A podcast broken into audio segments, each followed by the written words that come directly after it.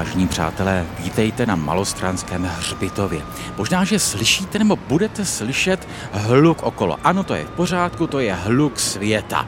Kdo zná Malostranský hřbitov, tak ví, že to je místo jakoby mimo svět, mezi dvěma velmi frekventovanými silnicemi, ale právě i v tom spočívá jeho půvab. My si tady uděláme takovou malinkatou procházku po osobnostech, o kterých pravděpodobně nikdo z vás nikdy neslyšel a nic si z toho nedělejte. A to, co si budeme povídat, bude něco úplně jiného, když se obvykle o malostranském hřbitově povídá. Protože pokud vůbec nějak vstoupil do české literatury, do české kultury, do české duchovnosti, tak jako hřbitov tajemný, hřbitov, kde je svatá holčička, kterou děti chodí uctívat, o které je 15 tisíc legend, kdo to vlastně byl a co a jak. A tady se díváme na obrovský náhrobek eh, biskupa hraběte Tuna Hohensteina, o kterém také místní vykládají různé legendy, že prý, kdo se mu tam z kluků vyšplhá a podívá se do té knihy, tak do roka zemře a podobné keci. A Jáchym Topol vepsal jsem vlastně do Malostranského hřbitova část děje svého románu Anděl, kdy se tady na Malostranském hřbitově schází tajemná sekta, která uctívá tu svatou holčičku a ten hlavní představitel sekty se jmenuje Luria podle toho kabalisty hebrejského. Tak, a teď vážně. Čili toto všechno jsou keci, respektive literární fikce. Jo, Jáchym Topol má právo na svoji literární fikci a pokud existují to, čemu se říká urbání legendy, ano, je to v pořádku, existuje to. Ale mě ten hřbitov fascinuje něčím úplně jiným. To znamená ne těmi legendami a ne tou magičností, mystičností, tajemností, protože jak já někde začnu čout nějakou ezoteru, začnu být krutě ironický. Takže zcela naopak, přátelé, toto je hřbitov českého katolického osvícenství. Že jste nikdy nic neslyšeli o tom, co to je katolické osvícenství, na tož české, Eh, ono se o něm obvykle nemluví, ale zároveň pokud eh, nějakým způsobem se ke katolicismu hlásíme, nebo ho aspoň bereme vážně, tak jsme mnohem více dědici téhleté epochy, než toho baroka, o kterém tak jako sníme, protože nikdo už nevěří reálně a doslovně na ty barokní legendy. A tento hřbitov je mimo jiné hřbitovem těch, kteří říkali, no víte, ono s těmi legendami je to trošku složitější. Popojdeme si možná tedy kousíček biskupu Tvůnovi, eh, Představte si prostě úžasný náhrobek tady je jeden erb, který patří biskupství pasovskému, druhý, který patří rodu Tchunovskému.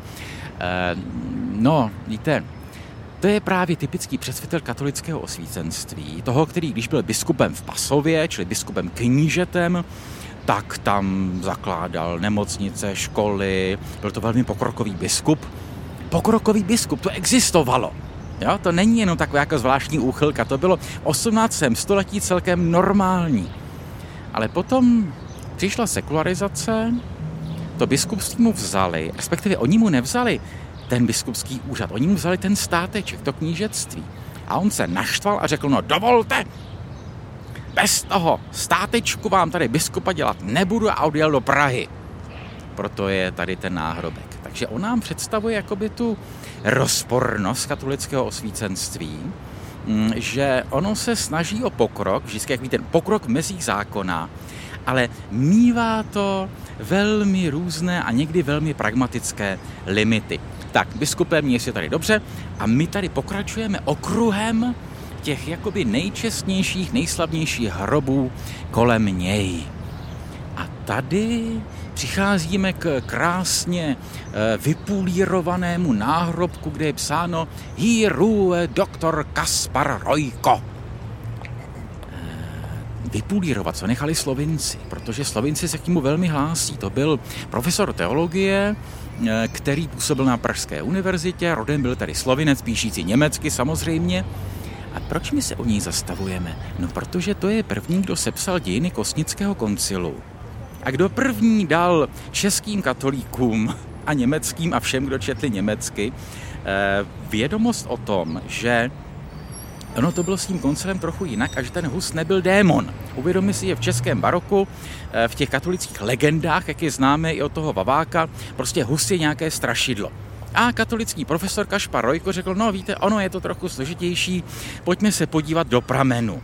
Tak, popojdeme kousíček dál tady je úžasný klasicistní náhrobek s andělem smutným a to je náhrobek sochaře Malínského.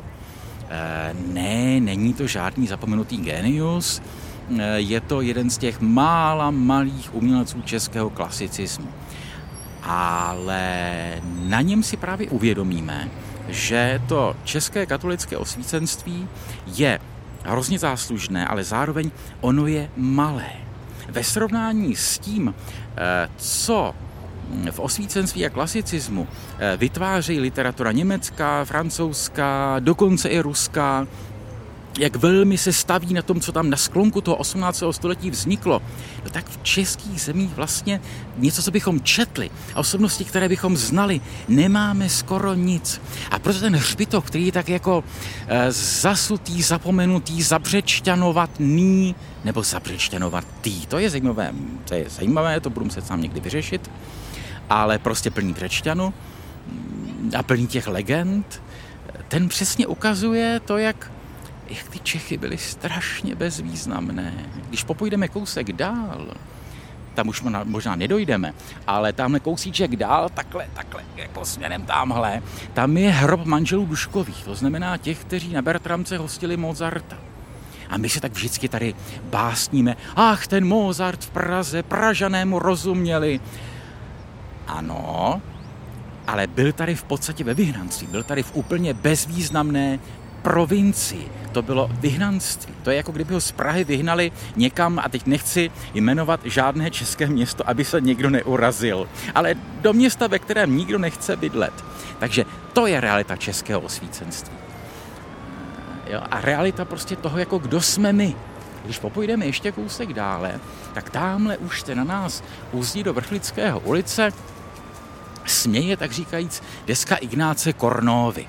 A Kornova to je další postava, která krásně ukazuje tu několika značnost téhleté přechodné doby, protože profesor Ignác Kornova, opět katolický kněz, začínal svou dráhu jakožto jezuita a skončil jakožto zednář a ono se to u něj nevylučovalo.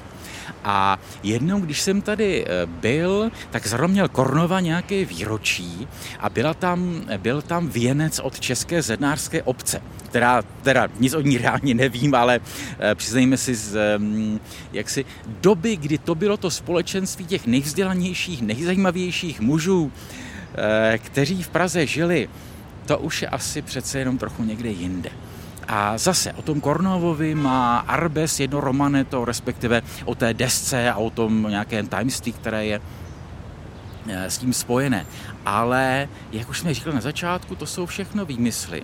To, co je realita, je eh, to české snažení se být moderními, to, že tu modernitu vlastně prosazují tady většinou katoličtí kněží, píšící německy, Jejíž jména neznáme, jejíž texty nečteme a kdybychom pátrali po nějakém jménu, které by tady vlastně jako mělo být, nebo které každý zná, nebo doufám, že zná, tady by měl být A.B. Dobrovský, který ale bohužel v Brně viděl Brno a umřel.